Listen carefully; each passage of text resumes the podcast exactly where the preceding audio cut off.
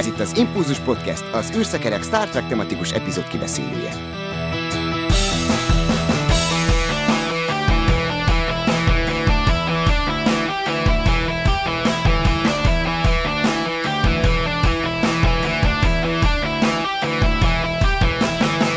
Szeretettel köszöntöm a kedves hallgatókat! Az Impulzus Podcast 170. adását hallhatjátok. Mai vendégünk pedig Tuvok, Joy, Dr. Foreman, Daniel Jackson, és még meg annyi karakter, ikonikus magyar hangja, Hol Nándor, Szervusz Nándi. Jó estét kívánok mindenkinek, szervusztok! És üdvözlöm műsorvezető társamat is, Szervusz Dév. Sziasztok! Hát Nándi, te is belevágtál itt nagyon a Star Trek nézésbe. Talán a Voyager-t végig is nézted, ugye? Nem, nem, a Voyager-t azt hiszem nem sikerült végignéznem, viszont tegnap éjszaka jelentem a Deep Space Nine, vagy DS9, végére értem, megnéztem ezt az utolsó dupla részt. Úgyhogy elkönnyeztem én is, ahogy ők is elkönnyezték ezt a kicsit könnyezőse sikeredett utolsó részt. Igen, ott az utolsó részben azt hiszem vannak ilyen bevágások az egész sorozatból. Igen, igen, igen, igen. Ilyen szép búcsúztatás, az, az tényleg jó. Képzeld el, Nándi, hogy 55 éves már az egész Star Trek franchise idén, valamikor a 60-as években indult el a eredeti sorozattal. Neked úgy mi a benyomásod így az eddigi Star Trek nézéseid alapján? Meg mi volt a motiváció, hogy így ennyire belevágtál? Én, nekem ez nagyon nagy ajándék, tehát én kamaszkoromban nagy galaktika olvasó voltam. Aztán, aztán Asimov is a kezembe került, Bradbury is a kezembe került, és amit, amit lehetett így meg hozzám került, elég sok mindent elolvastam. És hát a, amikor az első Star Trek-et láttam, én nagyon-nagyon-nagyon régen, még nem is magyarul, akkor úgy láttam, hogy hú, hú ez, ez, ez valami nagyon-nagyon jó lehet. És akkor ugye elkezdtek Magyarországon szinkronizálódni mindenféle Star Trek részek, de én az utóbbi években jutottam hozzá, amikor lettek ilyen, ilyen rögzítési lehetőségek. Tehát most már nekem itt nagyon sok minden megvan segedelmetekkel például, külső Winchesteren, és most készülünk egy hangmérnök barátommal a, a rendszert fejleszteni, hogy lesz majd nekem egy nassom, ami, amire aztán fölkerülnek ezek a, a dolgok, és akkor, és akkor nem kell itt nekem mindenféléket bingiznem, kidugni, behúzni, mert most például az történt, a, mi napkértétek, hogy nézzem meg ezt a bizonyos részt, amiről majd szó lesz, és én tévét cseréltem az utóbbi, nem tudom, fél évben, háromnegyed évben, lett egy másik tévém, és ez nem játsza le azokat a, a formátumokat, amire nekem föl van véve a külső Winchesterre. Nem tudom, ez érdekli a hallgatókat több pánikban írtam neked éjjel, nem tudom, 11-kor vagy fél 11-kor, hogy tegyél már föl egy linket, a, a, hogy hol tudom megnézni, mert persze sehol nem elérhető már a, a, az interneten. Aztán rájöttem, hogy de milyen idióta vagyok, hát fogom szépen a külső Winchester-t, lehúzom a tévéről, az USB csatlakozót, bedugom az, a, az én számítógépembe, és akkor az már össze van kötve a tévével, és akkor és jé, milyen érdekes, azonnal lejátszotta, és akkor így meg tudtam nézni ezt a részt. Úgyhogy nekem itt, itt, itt van az összes Star Trek, Stargate, és nagyon, nagyon boldog vagyok. Van, amikor másfél részt is meg tudok egy éjszaka nézni belőlük. Dév, te még egy pár évfordulót tudsz mondani, nem csak a nagy egész franchise-nak van évfordulója, hanem itt különböző sorozatoknak is ünnepelhetjük majd a születésnapját, ugye? Nem is csak a születésnapját, hanem hát a befejezését, és nem tudom, hogy azt szoktuk egyáltalán ünnepelni, ha egy sorozat véget ér. Bár akkoriban a különböző sorosztokat általában szépen befejezték, például a Star Trek sorosztoknál jellemző volt, hogy 7 évad után, és hát 2001. május 23-án, vagyis ez alig két héttel ezelőtt, vagy pont két héttel ezelőtt volt ennek 20 éve, hogy a Star Trek Voyager sorozat odakint az Egyesült Államokban befejeződött az Endgame dupla résszel. Ez egyébként idehaza nem is soká, már 2002. októberében adásba került, szóval ekkora már behoztuk azt a lemaradást. A Voyager első epizódját még, hát olyan öt éves késéssel láthatták a magyar nézők, de hát én kiugrottam a bőrömből, amikor unoka nem megláttam először, hogy a Voyager az, az adásban van, és magyarul, és, és most már nem németül kell nézni, meg mindenféle idegen nyelven, és hát alig vártam, hogy hazaérek, és azt a csatornát bekapcsoljam, és volt az a csatorna, és aztán néztem a Voyager-t magyarul az első évattól, és néztem a többi Star Trek sorozatot is, mert szerencsére jött az új nemzedék, az Enterprise is, a Deep Space Nine is, és az Enterprise sorozat meg 20 éve kezdődött. Ezt nem is tudom, hogy, hogy föl lehet így dolgozni, ez azt jelenti, hogy valahogy nagyon elkezdtünk öregedni, hát 20 év, 2001. szeptember 26-án lesz egészen pontosan az az évforduló, hogy odakint az amerikai premier megtörtént, és akkoriban az Enterprise egy szuper modern sorozat volt, hiába, hogy száz évvel a körkapitány előtt játszódott, és én emlékszem, hogy a ősidőkben, amikor interneten kezdtem 90-es éveknek a másik felében, itt főiskolán, így nagyon lassú gépeken, meg lassú hálózaton, már olvasgattuk a híreket, hogy hát majd a Voyager az valamikor véget ér, akkor ilyen, ilyen hatodik évad környéke volt még csak, és hogy mi lesz utána. És akkor mondták, hogy időutazó Star Trek sorozat, akadémiai sorozat, és, és, vagy ifjúsági sorozat, és nem tudtuk elképzelni, hogy a Voyager után mit, hogy lehet még folytatni. És hát így folytatták, hogy száz évet ugrottak vissza az időben, és hát én úgy érzem, hogy nagyon jól sikerült látványban megoldani a Star Trek Enterprise sorozatnak azt, hogy a körkapitány előtt az eredeti 60-as években forgatott Star Trek sorozat előtt száz évvel játszódunk, de már a 2000-es évek televíziós színvonalának, vagy hát vizuális látványvilágának megfelelően ábrázolunk egy űrhajót, annak a belsejét, és mégis a belsején látjuk, hogy például kapcsolók vannak, konzolok, de mégis modernebb valahogy a látványvilág. Talán, hogy már 16-9-es formátumban forgatták, az egyenruhák kicsit mások voltak, ahhoz képest modernek. A párbeszédek talán, hogy feszesebbek voltak az akkori nézői elvárásoknak, tehát kicsit azért ezt modernizálták, de mégis én szerintem jól sikerült, kár, hogy csak négy éves volt az Enterprise sorozat. Ezzel egyúttal az Enterprise sorozat befejezésével lezárult egy fontos időszak is a, a Star Trek franchise történetében. Ez az időszak 1987-ben kezdődött, és mondjuk úgy a, a Star Trek televíziós korszaknak a virágkora volt, hiszen ekkoriban volt, hogy akár majd, hogy nem három Star Trek sorozat forgott párhuzamosan, folyamatosan jöttek az új nemzedékhez kapcsolódó mozifilmek például, az a 90-es évekről beszélünk, és ugye a Rick Berman érának nevezzük ezt, ezt véget ért, és egy kis szünet után jött aztán a, az új J.J. Abrams széle mozifilmek korszaka, majd aztán az úgynevezett Alex Kurtzman éra is, most ebben vagyunk benne, de én azt mondom, hogy új kor, új nézőjelvárások, vagy megszoktuk, vagy megszerettük ezeket, vagy kevésbé, minden esetre most benne vagyunk az új nemzedékben, és én már nagyon várom, hogy miket fogunk beszélni erről a mai epizódról majd. Hát pedig egy kicsit még csigáználak titeket, mert van egy olyan hírünk is, hogy Lengyelország és Litvánia között csillagkapuk épültek, nem tudom, találkoztatok-e ezzel. Tulajdonképpen itt kamerákkal figyelhetik egymást a két országnak a lakosai, ahogy ott elsétálnak az utcán, mit szóltok ehhez, illetve ti mit csinálnátok, integetnétek, vagy, vagy ennél messzebbre is mennétek egy, egy ilyen utcai csillagkapunak a használata során? Szerintem tök érdekes lehet kapcsolatot kialakítani így például, hogy ráadásul ugye őket olyan túl sok nyelvi nehézség nem is akadályozza, tehát akár meg lehet beszélni, hogy figyelj, holnap délután hatkor újra itt, és akkor nem tudom, receptet cserélünk, megbeszéljük, akár könyvet mutatunk, vagy, vagy bármit. Azt nem tudom, hogy van-e audio kapcsolat, vagy csak kép kapcsolat létezik, de ha van, akkor ez ilyen ismerkedésre persze alkalmas lehet. Figyelj, ha képkapcsolat van, az már tök mindegy, hogy van-e audio, hát fölé. hát az igaz. Félsztornal, aztán kész. Lenyűgözőnek tartom, nem tudok mit mondani.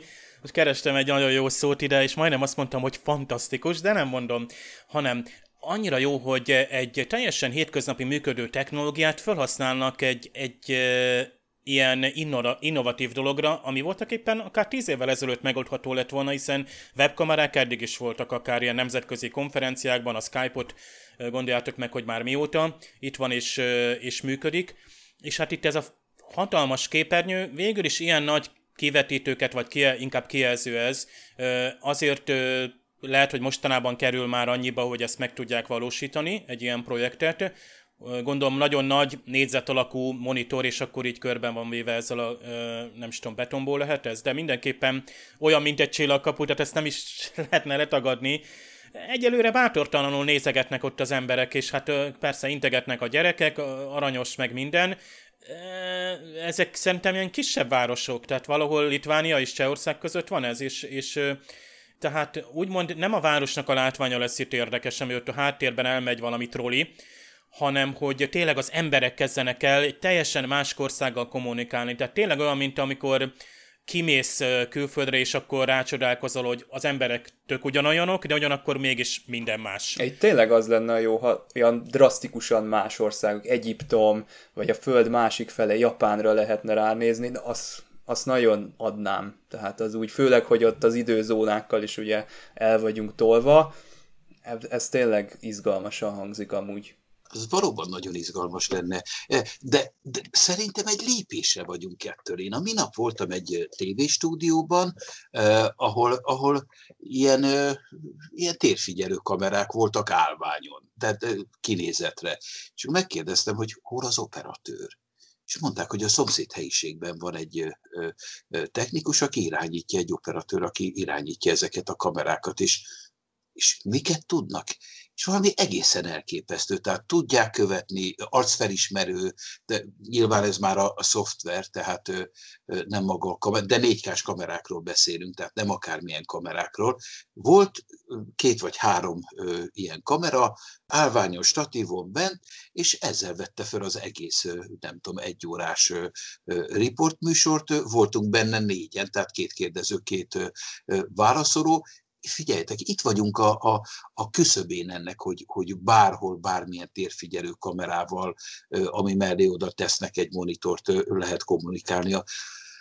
Hát lassan talán az is elképzelhető, hogy az általunk kiválasztott helyjel. Ha már megvan az összeköttetés, akkor miért ne lehetne 5-10-20 helyjel összekötni? Hát az internetvilága, amikor valós időben zenélünk a különböző pontokról a világon, Szerintem itt most az elmúlt 15-20 év valami olyan áttörést adott ebben a világnak, amit el nem tudtunk képzelni.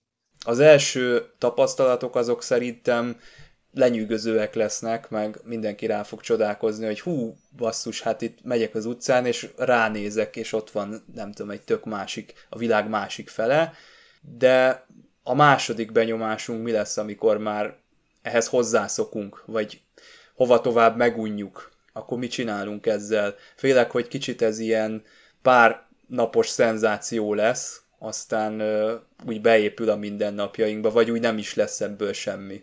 De akár lehet is, hát emlékezzünk vissza, hogy néhány éve, néhány éve van ez a, a mobiltelefon, ahogy ezek a, a közösségi oldalak. Aztán egyszer csak kiderült, hogy forradalmakról van élő közvetítés a közösségi oldalakon. Olyan, olyan fontos és ö, fajsúlyos dolgok ö, mennek, a, amiért tehát most ö, izé, Facebookon megosztunk egy jó pofaságot, ö, igen, de közben meg ott lehetsz a világ bármelyik pontján, hogyha ha föl vagy jelentkezve oda. Szerintem ennek is lehet sokkal fajsúlyosabb, mint integetnek egymásnak a gyerekek, hogy hello, itt vagyok, és akkor te sötétbőrű vagy, én sárgabőrű, fehérbőrű vagyok. Nem ez lesz a lényeg. Szerintem meg lesz ennek is a funkciója. Hát például szerelmek kötődhetnek. Képzeljétek el, hogy van mondjuk egy nemzetközi szerelmes pár, egészen pontosan abban a lengyel és litván városban, fölhívják egymást telefonon, egy olcsó európai tarifával. Elmennek ezekhez a kivetőtőkhöz, és szemtől szemben teljes életnagyságban látják egymást, és beszélgetnek telefonon. És ez, vagy, vagy elkezdenek az emberek üzengetni random, meglátok egy lányt, aki tetszik, és valahogy elkezdek kommunikálni vele, én annak idején megismerkedtem egy egyetemen orraként egy szlovák lányal, hát igen, ővel jó lett volna ilyen távkommunikáció. Ezek a távolságok eltűnnek hip-hop, tehát azok az akadályok, amik tényleg most mutatnánk az, hogy földrajzi távolságok, akkor tényleg mondjuk azt, hogy kulturális, bőrszín és a többi, leépülhetnek, mert azt mondjuk, hogy akkor most átkapcsolunk Egyiptomra, Izlandra, vagy Mexikóra, és akkor, akkor ö, belekóstolunk abba a kultúrába azért életnagyságban ott lenni. Egyébként úgy képzelem, ez olyan, mint a, ugye a mozikban is hát nagyjából ilyen 2K, 4K-s a kivetítő. És mégis páratlan jó képet kapunk, nem veszük észre, hogy pixeles lenne, ott is egy digitális vetítés zajlik manapság már. És uh, itt is egy életnagyságú képet, egy sima, akár már egy 4K-s webkamera, vagy ilyen komolyabb webkamera képes előállítani, pikpak, interneten elmegy az adat, tehát ez, ez olyan hétköznapi lehet, hogy csodál, egyébként csodálkozom, hogy ez nem Magyarországon jelent meg, mert nekünk rengeteg ilyen, ilyen ötlet volt. Tehát a Leonardo 3D-től kezdve volt egy csomó olyan innováció, amit, amit, ami innen indult ki, és, és néha tehát pont ilyen kelet-európai országokból indulnak ki a jó kis trükkök, hogy aztán a, a, az usa meg nem győzik megvenni és licencelni ezeket a dolgokat. Figyelem! A műsorban spoilerek bukkanhatnak fel.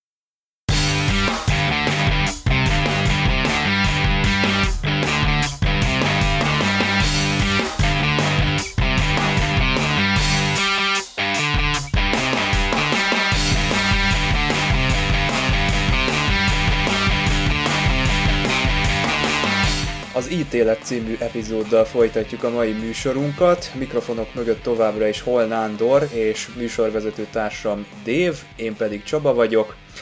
Hát nem én leszek ma az objektivitás csúcsa. Ez azért van, mert ez volt az egyik legkorábbi tapasztalatom az új nemzedékkel. Ezt nagyon fiatalon láttam, és tulajdonképpen ez felrobbantotta az agyamat. Nem túlzás azt mondani, hogy én ilyet azelőtt még nem láttam tehát egy más ember lettem, amikor én ezt végignéztem, és utána felálltam a fotelből, vagy székből, vagy nem is tudom, hogy hol voltam.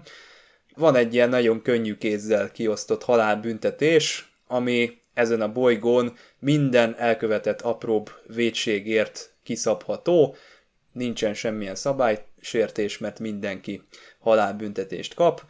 Ugye egy következő fokozata ennek az agyfasznak, hogy egy gyereket ítélnek halálra.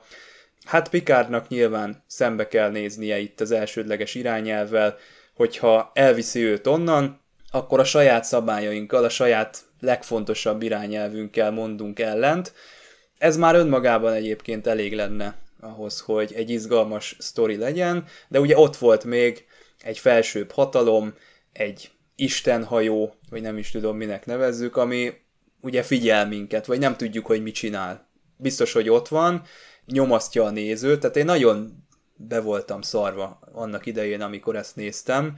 Abszolút át tudtam érezni ennek a helyzetnek a súlyát, és akkor még erre még mindig rájön, ugye Wesley Crushernek az anyukája, aki meg egy személyes, egy még befogadhatóbb, emberileg még átélhetőbb drámát és súlyt ad ennek az egésznek. Hát nem árulok el nagy titkot, hogy ez az epizód az egyik legrosszabb az értékelések között, amit Star Trek epizódok kaphatnak. Én viszont nem nagyon tudok így rátekinteni. Valószínűleg itt a produkciós szinten nem öregedett jól ez a dolog, de nekem az az első benyomás, amit itt kaptam, az valahogy örökké velem maradt, és vannak ennek az elsődleges irányelvnek, meg ennek a típusú történetmesélésnek később persze jobb és szofisztikáltabb megjelenései a Star Trekben, de azt kell, hogy mondjam, hogy itt van egy epizód, amit a legrosszabb epizódok között emlegetünk, és mégis itt vagyok, itt ülök most, mert sikerült még így is azt a Star Trek életérzést átadnia, amit annyira szeretünk. Na de mi van, hogyha ezt megnézi egy Hol Nándor? Kíváncsi vagyok, hogy neked mi volt most az első benyomásod, amikor ezt így megélted? Hát maga az epizód valóban bo- ö, pocsék. Megjelenítésében ez, hogy futnak, tehát ö, nem mennek, hanem futnak, ez az ő közlekedési módjuk egészen ö, ö, egyszerű és szerintem gyermeteg egy csomó része, és nem csodálom, hogy megkapta a, a leggyengébb epizód címet, viszont olyan mély filozófiai tartalma van, olyan, olyan kérdést vet fel, ami, ami hát nem hogy méltó, hanem valóban az egyik legkomolyabb kérdése a, a, a Star Treknek és egyébként is a, az emberiségnek. Tehát ez, hogy az igazsághoz józan belátás szükséges. Ezen, ezen el lehet molyolni évszázadokon keresztül, hogy, hogy, hogy mi van. És igen, Igen, tehát nincsenek abszolút törvények, ezt is elmondják, hogy mi az, hogy abszolút törvény mindig, mindenkor ugyanaz, ugyanarra érvényes. Hát erről szól ez a rész. Úgyhogy a filozófiai tartalma az pedig az egekben van. Tehát nagyon csinosak a lányok, nagyon csinosak a fiúk, ott szaladgálnak gyakorlatilag mínusz kettő ruhában, de ezen kívül az egész rész a, a szokásos Star Trek hogy mondjam, technikai felhozatalhoz képest, hát igen, harmadgyenge. De van, van, van, amiről szól maga a rész. És így közel a 60-hoz azt mondom, hogy többek között ezért baromi jó a Star Trek, mert ilyen, néha, nem minden részben, de néha fölvet egy-egy ilyen kérdést, amitől az ember évtizedeken keresztül, ahogy te is, még mindig borzong. Nekem kicsit könnyű volt a, a, a vége, tehát én, én tettem volna bele még egy csavart, ennyire könnyen nem engedtem volna őket el, mint forgatókönyvíró, de ettől, ettől még a kérdésfeltevés az, az, az ugyanolyan súlyos marad. 80-as évek, a Star Trek mindig, mindig mutatja, hogy melyik korban keletkezett. Tehát ránézünk egy Star Trek epizódra, annélkül, hogy látnánk, a, a, hogy most 4-3-as kép van, vagy éppen milyenek a díszletek, vagy az effektek, fölismerjük.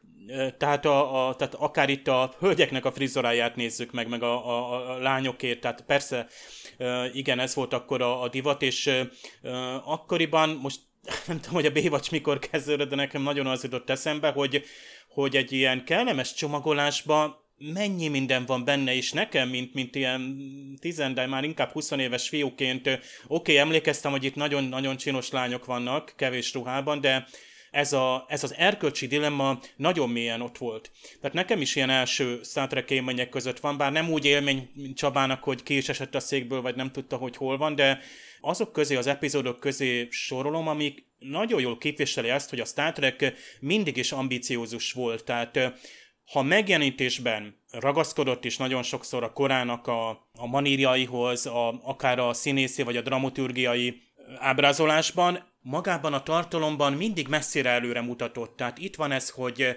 van-e abszolút törvény, vagy relativizálható a törvény, mert most jött egy idegen faj, aki nem trót róla, akkor eltekintsük a törvénytől, csak hogy ennek a társadalomnak ez a törvény a szent. És ez biztosítja a legapróbb kihágás felbomlasztán a törvényben való hitet. Képzeljük el hétköznapi dolog, közlekedési szabály. Zöld lámpa, rá lépek a zebrára, és rámerek lépni, mert tudom, hogy lelassított a villamosvezető, meg az autó és a kamion is. Tehát ez a kölcsönös bizalom, amin például egy ilyen egyszerű, mint a Kressz alapul, tehát uh, itt is egy nagyon egyszerű törvény van, amely egy harmóniát biztosít ennek a társadalomnak. Ők egyszerű életet élnek, bár szerintem hát meg lehet kérdezni, hogy mit csinálnak amúgy a futáson kívül, művészetekkel foglalkoznak esetleg, beszélgetnek, de mindenképpen... Dév, szeretkeznek. Ah, teljesen elfejtettem, nem is volt ez ábrázolva egyáltalán. Igen, és ehhez kell egy harmónia, tehát ahhoz, hogy te felszabadult ö, ö, ö, legyél, ahhoz, tehát ö, itt nincsenek azok a gondok, mint nálunk, tehát az az aggódás vagy szorongás, ami a mindennapokat nálunk jellemzi, tehát legyen az bármilyen egzisztenciális, vagy kifejezetten a, a Igen, de biztonságunkért. Hogy, vagy hogy, tő... hogy lehet így élni ezek nélkül a természetes kihívások nélkül? Most Aha. persze nem biztos, hogy sokat tudunk a, a, erről a világról, mi csak annyit látunk, hogy ezek semmit nem csinálnak egész nap, mármint úgy, hogy értéket nem teremtenek. Persze ott zenélgetnek, meg a művészetek lehet, hogy vannak, de el vannak tartva szerintem. Tehát úgy tűnik, mintha ez a felsőbb hatalom, ez garantálná nekik a megélhetést, meg mindent. De hogyha ez így van, akkor hogy lehet élni egy tökéletes világban, nem épül le egy, mondjuk magunkból indulunk ki emberekből, de mondjuk azt, hogy ők is hasonlóak, mint mi, nem épül le az embernek a tudata, hogyha semmit soha nem kell csinálnia? Mi volt ez a kis robotos rajzfilm egy jó pár évvel ezelőtt, a, a, aki ott maradt egyedül a Földön? A Wally.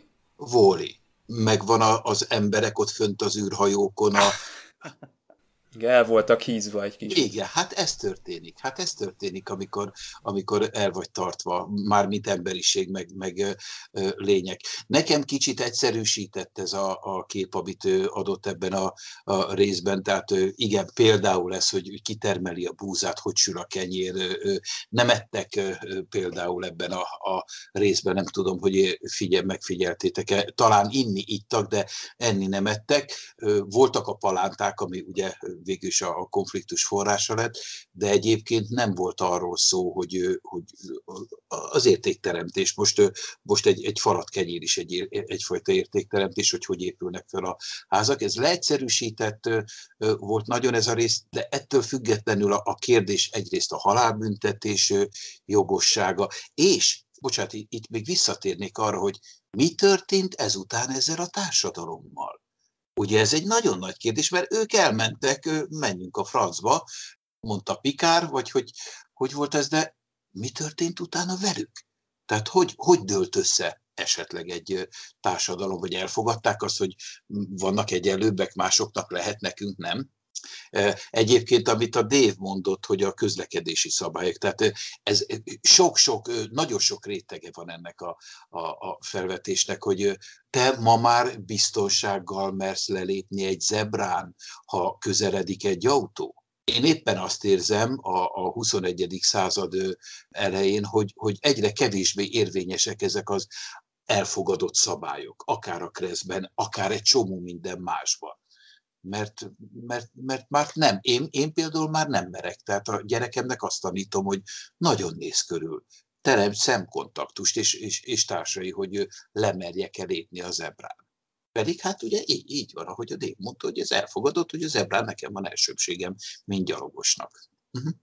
Igen, az ős bizalom, ami, amire bármely jogrendszer is fölépülhet, illetve az abban való hit, hogy a másik ember is be fogja tartani ugyanazokat a szabályokat, vagy ugyanazok a szabályok érvényesek mindenkire, és erre megjön Pikárt, és a, vagy a Pikár nem megy le, csak később, tehát ott megérkeznek veszlék, bizalommal fogadják őket azonnal, tehát ez a, ez abszolút nyitottság, ez is egy ilyen gyermeki naivitást mutat, és nekem az okampát jutottak eszembe a Voyagernek a legelejéről, amikor is a gondviselő ugye, hát ő oda ment, a, ő egy ilyen kutató, nagy erejű lény volt, aki hát a felfedezés közben károsította az okampáknak a bolygóját, és ott maradt, hogy gondjukat viselje ezeknek az amúgy fejlett szellemi képességekkel rendelkező fajnak, ugye kis hegyes fülek, ott a Kesz aranyos kis szereplő volt, a Nélixnek a barátnője, de ő pont már me- megmutatta azt, hogy hát nem árat a gondviselőtől függünk, ő adja a táplálékot, el minket, a föld alatt élünk bezárva, és nincs fejlődés.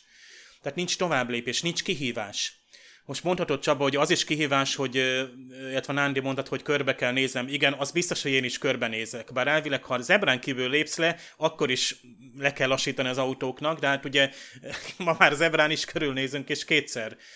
Na de, és Csabának jó témát dobnák fel, azt mondanám, hogy amikor bejönnek tényleg az önvezető autók, ők, ő nekik is dönteni kell majd bizonyos helyzetekben, és milyen előre programozott ilyen védelmi mechanizmusok lesz, ami minden veszélyt előre néz és, és, és kivéd. Ugye ott kimarad, vagy az erkölcsi döntés programozással lesz bízva. Most nálunk még azért emberi oldala van az erkölcsi döntésnek, nevezetesen, hogy te szabad ember vagy, és rálépsz a virágágyásra, vagy sem és nem lépsz rá a virágágyásra, és ezért vagy, tehát megvan pontosan a döntés szabadságától fogva, te egy, fels, egy, te egy fejlett lény vagy. Tehát azt tekintjük fejlett lénynek, akinek valamilyen szabadságfoka van. Tehát képes vagy mozogni, bárhova elmehetsz a két lábaddal, letaposhatod a hangyát vagy a virágágyást, de nem teszed. Jó, most ezért még nem kapsz piros pontot, legfeljebb az oviban, de úgymond az erkölcsi lény innen kezdődik. Hogy te a szabad döntéseidben ugye utazhatnék úgy, úgy a villamoson, hogy itt széttárom a karomat, mint amikor nem tudom, tornaórán ö, nem tudom, terpeszkedünk, de nem, tehát azzal ugye átlépnék a másiknak a, tehát úgymond a szabadságában korlátoznám. Tehát itt jön az, hogy, hogy a, a valamennyi jogrend ugye erre a kölcsönös bizalomra épül, meg a toleranciára, illetve arra, hogy lemondok a szabadságom bizonyos fokairól, hogy a másik szabadsága érvényesülhessen. Tehát ilyen kis buborékokban mozgunk, időnként összekoccanunk, és ha nincs gond, akkor nincs nagy koccanás. Tehát a, a gyakorlatilag így működik, és akkor időnként jön egy harmadik ember, vagy egy testület, amelyik azt mondja, te most jól csináltad, nem jól csináltad. Most van, ahol ezt egy ilyen esküdbíróság dönti el, van, ahol egy bíró mondja ki, hogy jó, rendben, ennyi büntetés szabok ki, vagy mehet szabadon. Itt meg ugye a Pikát fogta magát, és azt mondta, hogy gyerekek, álljunk össze, elviszem magammal a Veszlit, bocs, ez fontosabb. Egyébként nagyon, tehát, tehát tökös a Pikár, tehát nagyon is benne van az a körkapitányféle cowboy diplomácia, hogy, hogy igen, ő, ő majd felelni fog azért kőkeményen. Lehet, hogy attól, azoktól az idegen lényektől kap majd egy kis, hát nem tudom, fenékberúgást, vagy nem tudta, hogy mi történik, tehát nagyon sokat Hát konkrétan az egész űrhajó legénységének az életét kockáztatta. Valószínű. Ne, el is hangzik, el is hangzik, hogy inkább nem tudom hány ezer ember élete, mint az egy gyerek élete. Ettől függetlenül azért szerintem Körköt nem veri meg a cowboy diplomáciában, mert emlékezzünk vissza a The Apple, a Tiltott Gyümölcs című részre, ahol volt egy hasonló társadalom, hát egy gép tartotta el őket tulajdonképpen, és ő Körk ott azt mondta, hogy hát ez, ez a társadalom, ez nem fejlődik, ez be van ragadva, és ott úgy döntött, vagy valahogy úgy alakult a dolog, de szerintem nem sokat kellett ezen gondolkodni a Körknek, tehát ő ott azt a célkitűzést hozta, hogy ezeknek az embereknek fel kell nyitni a szemét. Kezdjenek el dolgozni, kezdjenek el gyereket csinálni, mert hogy ott az volt azt hiszem a, az egyik ilyen jellemzője annak a társadalomnak, hogy valahogy úgy annyian voltak amennyien, és ott az egészet alapjaiban, struktúrájában azt mondta, hogy nem, srácok, ezt így nem folytatjuk, vagy nem folytatjátok, tovább löklek titeket egy, egy másik szintre, és innentől kezdve majd ti a saját ételt megtermelitek, majd ti gondoskodtok magatokról, stb. Na most ehhez képest Picard Szerintem sokkal óvatosabb és sokkal körültekintőbb, sokkal megfontoltabb. Az már más kérdés, hogy hogy kerül oda Picard, miért vették föl a kapcsolatot ezzel a civilizációval, hiszen elvileg ők még a térváltás előtt állnak, tehát nem nagyon lehetne így elbeszélgetni velük. Lehet, hogy ezt még nem találták ki, amikor ezt az epizódot csinálták, mert ez csak a későbbiekben merül föl, hogy hát aki ennyire fejletlen, azt legfeljebb megfigyeljük áruhában, vagy valahogy beépülünk közéjük, de így direkt kontakt nem alakulhat ki. Itt viszont valahogy rögtön belecsöppenünk ebbe a szituba, és azt látjuk, hogy hát itt már nincs mit tenni. Ugye itt, hogyha történik valami, akkor itt, itt borul minden. Ugye ére annyit az elsődleges irányelv, ez a másik kérdés, hogy az életünket adjuk érte. Itt azt mondja Picard egyébként ebben a részben, hogy nem, tehát nem azért találták ki ezt az elsődleges irányelvet, hogy bárki is ennek az áldozatául essen. Viszont van az Into Darkness, a Sötétségben című mozifilm, nem tudom, Nándi azt látta, de abban Spock ugye egy vulkánt hatástalanít, viszont úgy szeretnék megoldani ezt a küldetést ott a filmnek az elején, hogy az a fejletlen társadalom az ne lássa meg az Enterprise-t, meg ne, ne is tudjon róla, hogy ott tevékenykedik valaki. Viszont a Körk csak úgy tudja megmenteni a Spockot, hogyha ezt megszegi. Tehát igen, ott telibe. Igen, láttam a filmet, igen. Tehát ez, ez ugyanez a dilemma, ott meglátják a, az őslakosok a, az űrhajót, és hát ebből lesz egy bonyodalom. Egyébként mondtad, Nándi, hogy milyen jó lenne megnézni, hogy mi történik azután, miután Picard elmegy. Én nem csak a bolygón nézném meg egyébként, hogy mi történik, szerintem az is egy érdekes aspektus ennek a, az egésznek, hogy Picarddal mi történik, hogy amikor ott otthon jelentést tesz, akkor ott mit mondanak neki. Na most ilyet látunk az Into Darkness-ben, nyilván ott nincs sok idő egy ilyen mozifilmben ezt így teljes egészében prezentálni, de azért látjuk, hogy hogy cseszik le a körköt meg a, a Spockot, de a lényeg, hogy Spock kész lett volna meghalni.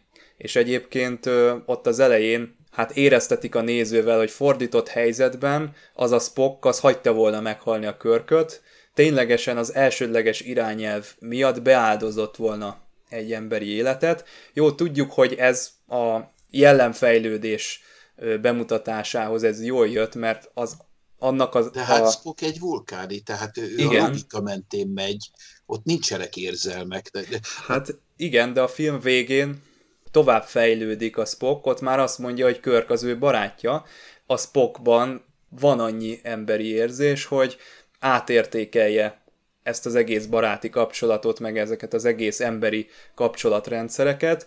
Szerintem az a Spock ugye már nem áldozná fel a körköt. Ugye az a Spock, aki a film elején van, az a Galileo Seven Spock az eredeti Bocsáss sorozatban. meg, félbeszakítalak. Itt van a józan belátás? Igen. Igen. Ugye? Ami egyébként meg közben egyáltalán nem józan belátás, tehát nem józan, mert az érzelmek sosem józanok, de mégiscsak. Tehát az a plusz, amitől, amitől vannak kivételek. Igen. Azért a Picard a Détával alaposan átbeszélte azt, hogy milyen természetűek ezek a lények, és hát rendkívül hatalmasok a, az edókhoz képest mindenképpen, de hát hozzánk képest is, hiszen ugye félig anyagtalanok, talán nem is a mi univerzumunkban vagy a mi dimenziónkban léteznek, de egykor lehet, hogy húsvér lények voltak, ugyanolyanok, mint mi. Ugye megint egy tipikusan ilyen új nemzedékes utalás, hogy az emberiség fejlett, de lehet, hogy egy másik sokkal fejlettebb fajhoz hasonló lesz majd a távoli jövőben.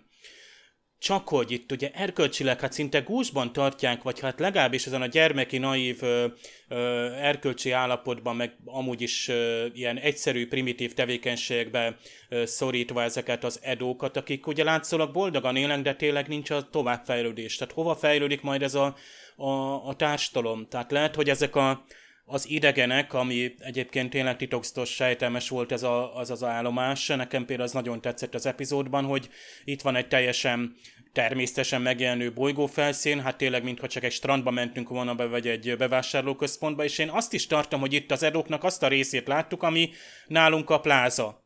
Ott bemész, mindenki vidám, vásárolgat, és közben a vásárláshoz meg kell keresni a pénzt, a mozihoz, a szórakozáshoz ö, ö, szabadnapot kell kivenni, de közben ö, kőkeményen dolgozott. Tehát lehet, hogy van ez adóknak is csak nem annyira összetten írták meg, mert nem lett volna rá idő. Tehát nincs olyan hosszú idő ennek a fajnak a bemutatására, nem is szükséges, mert a, a történetnek a lényegét azt teljesen ö, látjuk. De ez a beavatkozás, az isteni beavatkozás, hát ugye a Voyagerből ugye kedvenc epizódunk a Blink of an Eye, amikor a gyorsan folygó bolygóra érkezik a Voyager, és ott évszázados történelmek telnek el, a Voyager meg bent ragad a bolygónak a hát igen közeli külső pályáján, és akkor így része lesz a ottani hát kultusznak, aztán meg a technológiának is, csillagként tartják, égi hajónak, és úgy szóván ilyen isteni testként, de aztán ugye elindítanak egy, egy űrhajót felé, amikor már elég fejlett a társadalom. Tehát az edoknál is csak lezajlik majd ez, hogy egyszer csak azt mondják, hogy ez a lány, ez a vagy fiatal nő, Rivan, ugye ő azért tudta, hogy ő az Isten, vagy az az Isten, az az objektum egyébként, a Pikár fogta magát és fölsugározta, és még fog majd ilyet tenni az új nemzedékben. Ez szerintem sokkal, hát én úgy gondolom, talán ez súlyosabb megszegése az elsőleges irányelvnek, hogy ezt a naív lányt fölvitte a hajóra, és megmutatta, hogy figyelj csak, ezt látjuk, hát ez valószínűleg a ti istenetek. Tehát az egész hitét lerombolta, tehát nem csak a jogrendet taposta Pikár, tehát vezli a világágyásokat taposta Pikár az egész jogrendet, utána pedig az egész hitvallást.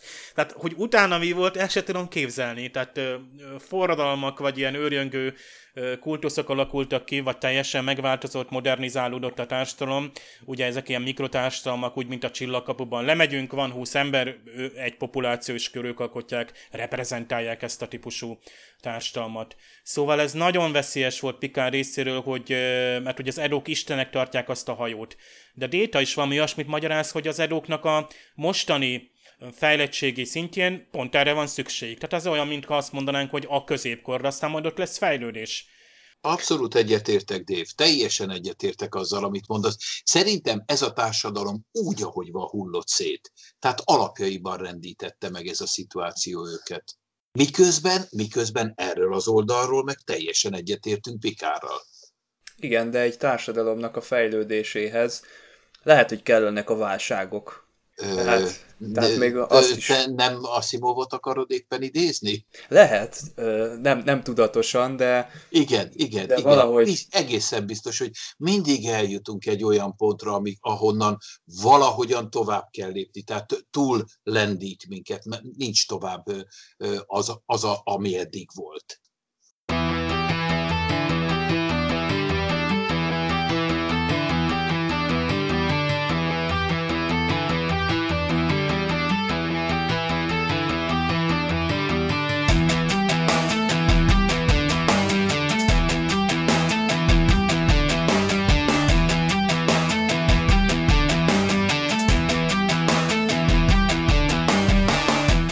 Fantasztikus epizód, a Justice. Azt hiszem, hogy ez a szó egy picit hát megragadt a fordító tollában, mert úgy többször előfordult az epizód elején. Hát a Pikár kapitány rögtön azt mondja, hogy összefoglalja a hajónaplóban, hogy az első tiszt, a Riker lesugárzott, hogy felvegye a kapcsolatot a bolygó lakóival, akik fantasztikusan hasonlítanak hozzánk. Na most az eredeti szövegben ez egyáltalán nincs benne, ott csak annyit mond a Picard kapitány, hogy igen, first officer have taken a away team to make contact and they are in process of returning to the ship. De arról nem volt szó ebben a bevezetőben, hogy a bolygó lakói hasonlítanak, vagy fantasztikusan hasonlítanak hozzánk. Pikárnak viszont a következő mondatában egy pár beszédben már tényleg elhangzik az angolban is, hogy megpróbálja át a Trojnak elmagyarázni, hogy Riker szerint a, a bolygónak a lényei almost uh, identical to us, tehát uh, majdnem ugy, ugyanolyanok, mint mi. A magyarban itt is azt hangzik el, hogy a bolygó lakói fantasztikusan hasonlítanak hozzánk, tehát ez a szó, vagy szószerkezet, hogy a bolygó lakói fantasztikusan hasonlítanak hozzánk, két közvetlen mondatban van egymás után, és nem is értem, mert az első mondat el se hangzik angolul. Tehát picit ilyen furcsa ilyen ismétlődés van így a, az elején, aztán később maga Riker is azt mondja, hogy uh, eredetileg ugye azt mondja, beautiful, ugye, uh, class M Earth-like, tehát M-típusú, M-osztályú uh, földszerű bolygó és gyönyörű, de a magyarban ismét azt mondja, hogy olyan, mint a Föld, fantasztikus. Aztán Crusher Doki is él ezzel a kifejezéssel, az angolban azt mondja, hogy marvelous, már a holofedélzetre mondja itt összehasonlításképpen a bolygóval, és a magyarban, hát Crusher doktornő ismét csak azt mondja, hogy a holofedélzet fantasztikus, de nem ér fel a friss levegővel. Végül pedig Déta, igaz egy picit később azt mondja, hogy ezeknek a lényeknek, akik ezen a különös űrhajón vannak, azt nem is tudjuk, hogy egy lény vagy több lény, de hát olyan fantasztikus képességek vannak, amiket még megérteni sem voltam képes. Egyébként már az önmagában egy külön science fiction tény, hogy a Déta, ugye, mint Android, ő vele hát kapcsolatot tudnak teremteni ezek a lények. És aztán ő később egy, egy jelentést tud leadni ez, e, erről a párbeszédről. Hát erről külön filmet lehetne forgatni, és ezek itt vannak egy TNG részben elrejtve ilyen lobogó kiskatyák között, tehát én azt mondom, hogy ezért zseniális a, a, az új nemzedék. Aztán Laforge, hát ő bizony azt mondja, hogy szabadon szerelmeskednek a bolygó lakói, ezt ugye szívesen hallja mindenki a hajón, Make love at the drop of a hat. Itt csak, hát ez egy ügyes fordítás, itt egy tipikus ilyen anglicizmus talán ez, hogy itt nevezhetnénk, hogy ez a drop of a hat, aki így cselekszik ilyen módon, az gyakorlatilag mindenféle, tehát meggondolatlanul és mindenféle komoly megfontolás után cselekszik. Tehát itt a szerelmeskedés nem csak hogy szabad, hanem ugye hirtelen és spontán történik. Aztán lent a bolygón Riker parancsnok, hát a Trojnak nem is tudom, hogy a volt szerelmének miért beszél arról, hogy más nők láthatóan igen csinosak, hát ezt mondja, de az angolban hát egy picit visszafogottam, mert ott csak annyit mondott, hogy certainly uh, are fit, tehát hogy jó erőnlétben, kondícióban vannak, persze itt erre is lehet azt mondani, hogy valakik ugye jól néznek ki. És hát a, a legérdekesebb uh, érdekesség a magyar szinkron, szinkronban, jó, ez így jó volt. Na, az a lényeg, hogy a Riker és a Worf kocognak. Hát ugye Worfról uh, nem tudjuk elképzelni, hogy ezen a ilyen laza körülmények között ő működni tudjon. De hát Riker azt, azt kérdezi tőle legalábbis az angolban, when in Rome, huh? When in where, sir? Ugye a Worf visszakérdez, nyilván nem ismert ezt a földi hát mondást, ugye ez egy latin eredetű, ugye si fueris Rome romano viveto more, ami magyarul, hogy amennyiben Rómában vagy, úgy élj, úgy viselkedj, mint a rómaiak, ez egy nagyon régi kis mondából van, hogy Szent Ágoston Romába készült, és kiderült, hogy ott szombaton bőjt van, de ahol Milánóban éltek, nem volt bőjtnap, és Szent Ambrus meg azt tanácsolta neki, amikor Milánóban van nem bőjtöl, de elmegy Rómába, ott bőjtölni szokott, tehát alkalmazkodik a szokásokhoz. Hát a Riker ezt próbálta Worfnak utalni kocogás közben, hogy hát alkalmazkodjunk a bolygó lazaságához. Egyébként magyarul csak annyit kérdez, nyugodt élet, nem? Worf meg azt kérdez, kicsit strapás. Nehéz lett volna eltültetni ezt a szólást ilyen röviden, hogy ha Rómában vagy, tehát lehet, hogy angolul ez jól hangzott, így fél mondatban, when in Rome az angolban működik, ha csak a felét mondod, a magyarban nem működött volna, ezért itt egy, egy ilyen kis, kis lazább párbeszéd lett, lett ebből. nagyon ötletes a magyar fordításban, hogy a Picard kapitány azt tanácsolja, vagy parancsolja Jordannak, hogy have a real look. Real look. A Jordi esetében ez a bizonyos igazi megnézése valaminek, hát az azt jelenti, hogy nem egy képernyőn keresztül nézi a hídon, egy ilyen kilátóképernyőn, mert az csak egy ilyen, az egy monitor. A magyarban Pikár még ki is mondja, hogy nézze meg a vizorjával. Ezt annyira jó ötletnek tartom, hogy, hogy szó szerint oda van adva a nézőnek, és a, látszik, hogy a fordító jártas a Star Trekben, tudja, hogyha a Picard azt mondja a Jordanak, hogy nézze meg valamit, mert máskor is mondja, akkor azt jelenti, hogy a Jordi vizorja képes így különböző spektrumokat felfogni, és jobban meg tudja nézni, mint mi szabad szemmel vagy egy monitoron keresztül. Jordi kimegy ebbe a bizonyos kilátóterembe, megnézi a dolgot, és akkor onnan tudósít a kapitánynak. Ezt is nagyon jónak tartottam. Ez egy kis dramaturgiai fogás, hogy tényleg ott megy, ki megy a kilátóterembe, megnézi. Egy mai sorozatban már ezt nem látnánk.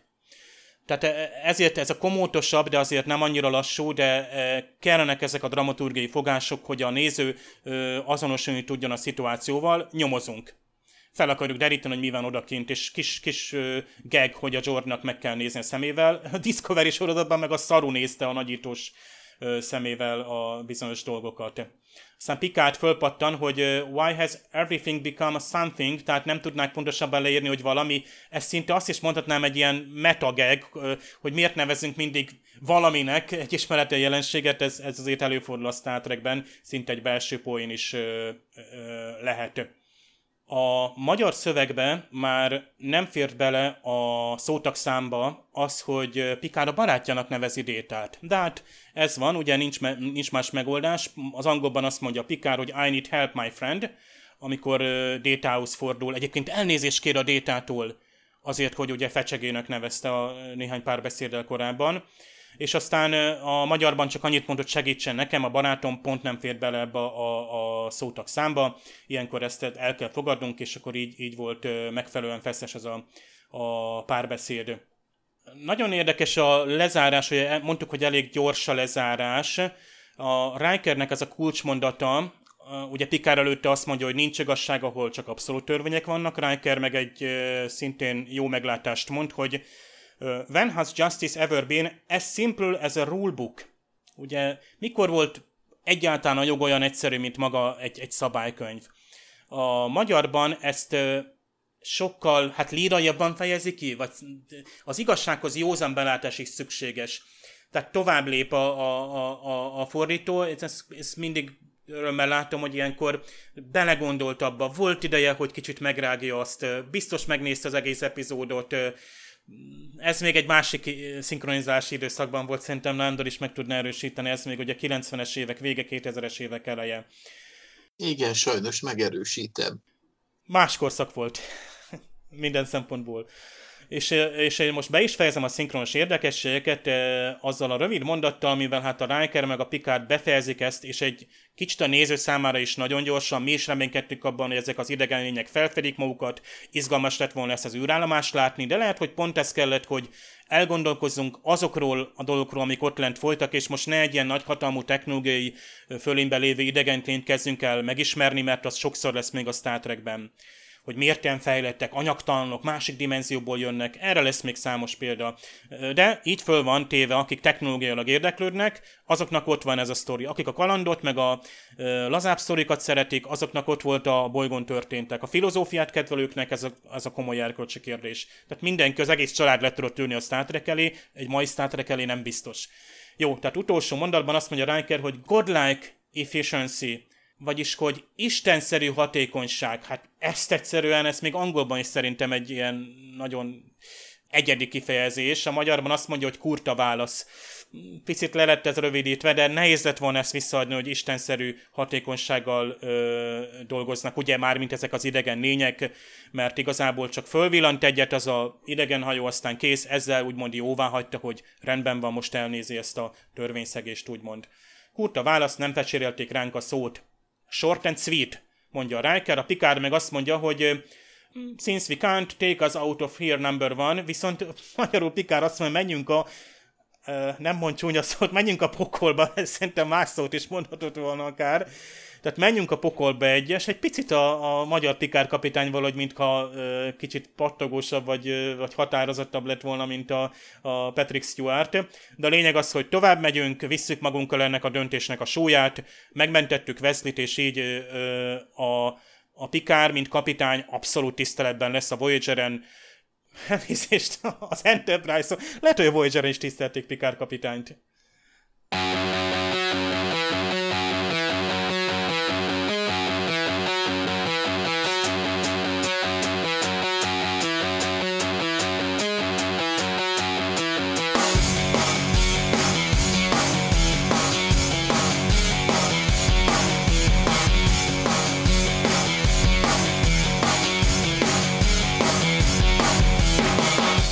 Hát én nagyon sajnálom, hogy ilyen egyből kisgatyák sűrűjébe dobják be a nézőt, mert sok olyan ember lesz, aki nem fogja tudni végignézni, nem jut el a filozófiai háttérig, pedig érdemes szerintem kitartani.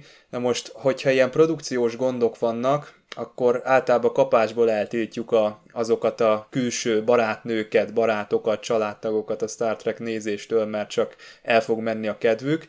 Én egyébként eldagonyázom szívesen a 80-as években, és én szeretem az abszurdot is, tehát amikor egy ennyire kicsavart, kitekert társadalmat látunk, az nekem bűnös élvezet. Ezzel a furcsa megjelenítéssel együtt teljes szerintem a Justice, tehát én kedvelem az agyfaszt, ez vizuálisan, képileg is idézhető ez a epizód nagyon könnyen, tehát hogyha valaki ebből viccet akar csinálni, akkor azt nagyon, nagyon meg lehet tenni, és nagyon jól hivatkozható, hogy hát igen, ez az, ami nagyon cheesy, és nagyon mai szemmel nézve nagyon furcsa. De most nem tiltanám el a kedves rokonságot, illetve a Star Trek rajongónak azt a körét, akit be akar vonzani a Star Trek nézésbe. Túl kellene élni szerintem azt a pár, nem tudom, percet, vagy azt az első negyed órát, 20 percet ott az elején.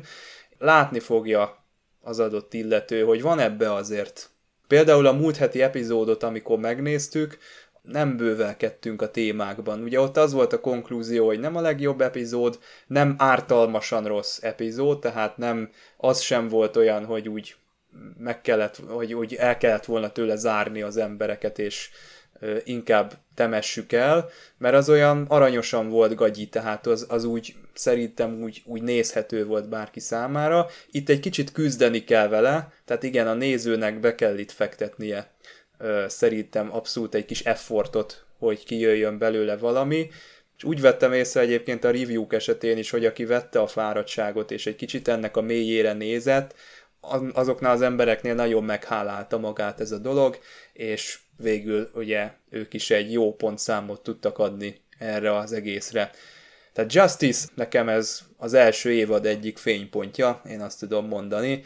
Tök jó, hogy ezt megint megnézhettem. Egészen pontosan úgy van, ahogy te mondtad, hogy az első negyed óra 20 perc az hát kicsit szenvedés volt. Megkértetek rá, elkezdtem nézni, aztán már, már elkezdett izgatni. Nem csak azért, mert olyan barátaim szinkronizáltak benne, akik már többek között nem Magyarországon élnek, és egyéb kapcsolódásaik vannak egymáshoz, hanem azért, mert elkezdett izgatni a rész, elkezdett izgatni az, ami, amiről szól. Tehát engem a filozófiai része fogott meg. Engem az agyfasz része annyira nem fogott meg, az, amiről szólt. A, igen, és a, és a végére azt mondtam, hogy őszinte leszek, háromszor visszapörgettem az utolsó öt percet. Mert még egyszer, hogy volt ez, hogy miért, hogy mondtak mi. Úgyhogy igen, igen, valóban túl kell jutni rajta, és akkor, akkor ott van a lényeg, ott van a, a, a gyémánt, ahogy a fiam mondja.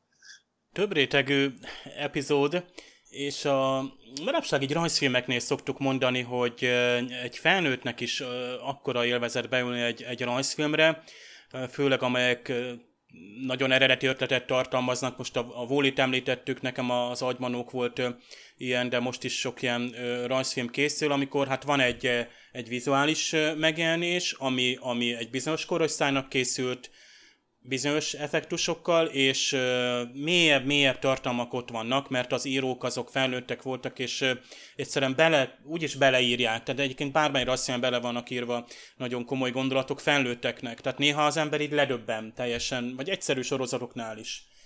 És hát 80-as évek, de hát tudjátok, hát bejött Michael Knight, nem tudom, félig hasig legombolva az ing, és akkor az volt a menő. Tehát ezt, ezt, és mennyire menő volt, de ott volt persze az autója. Na most Picard kapitánynak az autója hát az Enterprise, tehát ő neki ott kell menőnek lenni, és nagyon keskeny az a határ, amin tud mozogni. Tudjuk, hogy például később számon, számon kérik, hogy nem mindig tartotta be az elsőleges irányelvet, ez minden kapitányra ráterhelődik, tehát csak kivételes emberek lehetnek kapitányok. Meg szoktuk kérdezni, hogy miért megy ezerfős legénység család ezzel a hajóval. Én szerintem lehet, hogy pont ezért. Tehát a Pikár annyira tetszik, hogy itt szoktuk mondani, hogy az első évad nincs még fölépítve, a karakterek azok csak lézengenek a hajón. Pedig itt lehet látni, a Pikár ad egy feladatot a Vezlinek, tehát kvázi ő van előre küldve, hogy az ifjúság nevében fedezze föl ezt a bolygót, és a Vezli ezzel a tényleg még kamaszfiús, hát kicsit tényleg odalép hozzá egy gyönyörű nő, aztán meg egy kamaszlány, és akkor rögtön befogadják, és, és azonnal látjuk, hogy mennyire működnek a karakterek. Tehát a Wesley igen zseni, de képviseli a, a saját korosztályát, ahogy azt hiszem ki is mondja, hogy tök ugyanolyan fiú, és ugyanúgy működik, ahogy más srácok a korábban elkezdenek játszani, és a többi. És annyi még tetszik, hogy ez a bolygó, ezzel a kevés utalással is látjuk, hogy legalábbis a törvény és a rend működik, tehát időnként random ki van jelölve ez a bizonyos zóna, ahol nem szabad mm, áthágni a szabályokat, de amúgy minden más területen meg gyakorlatilag teljesen szabad vagy. Tehát sokkal kevesebb a korlátozás, és ezek a korlátozások is úgy szóván jelképesek. Most persze a virágágyás körül, de ha jól értettem, itt csak időnként vannak ezek a zónák, meg ezek a bizonyos mediátorok, akik figyelnek, a társadalom tagjai körül, közül kerülnek ki, tehát nem úgy néznek ki, mint mondjuk a fegyveres őrök. Tehát nem az a katonás társadalomban, tehát nem, nem Észak-Koreát látjuk itt ebben ezen a bolygón, de ugyanakkor nem is teljesen szabados, mert mihelyt megtörténik ennek a törvényének az áthágása, azonnal mindenki nagyon komolyan aggódik. Például aggódik azért, hogy mi lesz, ha majd a Wesley-t elviszik annélkül, hogy megbüntetnék, akkor mi lesz a társadalommal. Tehát látszik ez a kétségbeesés, illetve látszik, hogy ott a fiatalok, ez nagyon tetszett, hogy ott, ott például vállalták azt, hogy messzire dobtam a labdát, én voltam a hibás nálunk kamasz gyerekeket megkérdezel, hát néha bevállalják, igen, van, van, meg tényleg jól neveltek, vagy tényleg a, akiknek meg megvan az a erkölcsi érettség, de amúgy ö, sokszor van, hogy azért megpróbálják el, el sumákolni, áttolni a másikra a felelősséget. Pont kamaszkorban van ez, hogy ez a, ez a felelősségvállalás kezd kell, hogy kialakuljon. És itt kialakult, mert voltak éppen a, a, ez a jogrend, ami itt működik, ezzel a számunkra bármennyire is furcsa ö, törvényekkel, mivel abszolút módon be kell törni a törvényt, ezért az úgymond ez az igazság, egyenesség, őszintesség és felelősségvállás, ami itt a fiatalokban ott megvolt, és próbálták a Wesley bűnét hát ö, csökkenteni, ez teljesen természetes. Tehát nincs, nincs benne az, hogy hát én hú, meg akarom menteni magamat, és nem, és az, majd az idegen fiú elviszi a balhét. Tehát ez, ez nagyon tetszett, és ez is egy-két mondat elég volt. Vagy ugye a Pikár, ugye mint, mint kapitány, lemegy és beszél a Wesley anyjával, a, ugye a dokinővel, és, és tényleg megmondja, megígéri neki, hogy, hogy el fogja hozni a fiát. Ezzel, ezzel gyakorlatilag a fe, személyes felelősségvállás is ott van, tehát tud egyszerre emberi is lenni, és itt jön az, hogy, hogy nem relativizálja, hanem a saját törvényeink betartása is ugyanolyan fontos neki, neveztesen az elsőleges irányelvé. Tehát a, a Pikárnak két okból van itt félnivalója, neveztesen, hogyha nem tartja be az ottani törvényeket, és ha nem tartja be az elsőleges irányelvet, ami viszont az ottani törvények betartására kötelezi őt. Tehát itt ez a kettős törvényszegés számára egy egész komoly lelkismereti kérdés. Számomra egy picit könnyedén hozta meg azt a döntést. Tehát nem, ez, ha ez regény lett volna, biztos, hogy lettek volna meg komoly párbeszédek beleépítve, nem voltak, de számomra elég volt, hogy ezt a réteget lássam, és újból felfedezzem, hogy mennyire erősít már a Pikárnak a döntés, és később ebben lesz majd különösen erős, ezeket a döntéseket, igen, ő is sokszor úgy érezzük, hogy 19-szer alapot kér, de olyan megfontolások alapján, amik, amikért ő képes felelősséget vállalni. és hát az istenszerű teremtményekről külön lehetne, amiben már egyszerűen nem férne bele az időnkbe, hogy arról beszéljünk, hogy szabad-e fölfedni ezt a isteni természetét annak a gondviselő lénynek vagy lényeknek, akiket tisztelnek, hogy miért van még az, hogy gyermeké, vagy éppen ilyen vallásos, hát rév, lelkületben vannak a bolygónak a, a népe, és egyáltalán ugye az, e, a Déta még azt mondja, ezen a fejlettségi szinten még ez kell, hogy Istenek tartsák ezt a hajót. Ez olyan, mint egy ilyen valláskritika, ami azt mondaná, hogy egy bizonyos bolygó, bizonyos fejlettségi szintén meg kell, hogy Isten lényeket tiszteljünk, akik megmondják, hogy mi a törvény. És majd aztán elfogyunk egy olyan erkölcsi, vagy olyan fejlettségi korba, amikor már önmeghatározásunk lesz. Tehát ezért kéne erre a bolygóra visszatérni. Kéne egy külön Star Trek sorozat, ami visszamegy ezekre a bolygókra, bár van egy ilyen Star Trek sorozat, a Lower Decks rajzfilm sorozat, ami ilyen second kontaktokat csinál, hogy amikor az elsőleges kapcsolatfelvételek megvoltak, nagy csinadrattával és föderációs zászlókkal, ők utána egy-két múlva elmennek oda, vagy nem tudom mikor, és elkezdik a, nem tudom, oktatást szervezni, és a, a replikátorokat kiosztani, és a többi már, ha szabad ilyeneket mondani, mert egy picit spoilerezünk, most még nem volt ez Magyarországon ez a rajzfilm sorozat, de a TNG már az első évadában nagyon merész, innovatív témákkal, amiket 20 év után nyugodtan elő lehet venni, egy picit be kell csukni a szemünket, jó, most itt a ö, könnyed ruháknál nem biztos, de akkor úgymond tekintsünk el 80-as éveknek a nézőpontjától. Az ábrázolásban, viszont ö, tartalmilag sci témában, filozófia, erkölcs filozófia szempontjából nagyon ott van, és nagyon uh, korszerű maradt.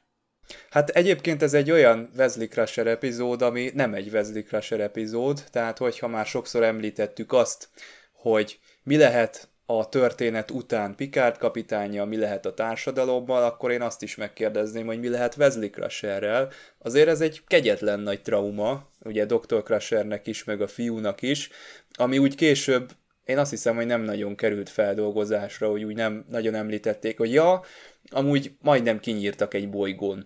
Mondjuk a történet szempontjából nincs jelentősége, lehetett ott Wesley Crasheren kívül bárki, karakter szempontjából nem kellett semmit nyújtania, éppen elég volt az, hogy ő egy gyerek és egy olyan dologért ítélték el, ami ugye nem tűnik nekünk különösebben soknak, de mégis úgy jól szemléltette ennek, a, ennek az egész törvénykezésnek a szélsőségességét.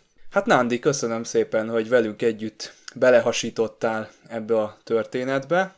Én köszönöm a felkérést, örültem, hogy itt lehettem veletek. Dév, neked pedig köszönöm szépen a szakértelmet erre a hétre. Jövő héten pedig a The Battle, a Csata című epizódról lesz szó.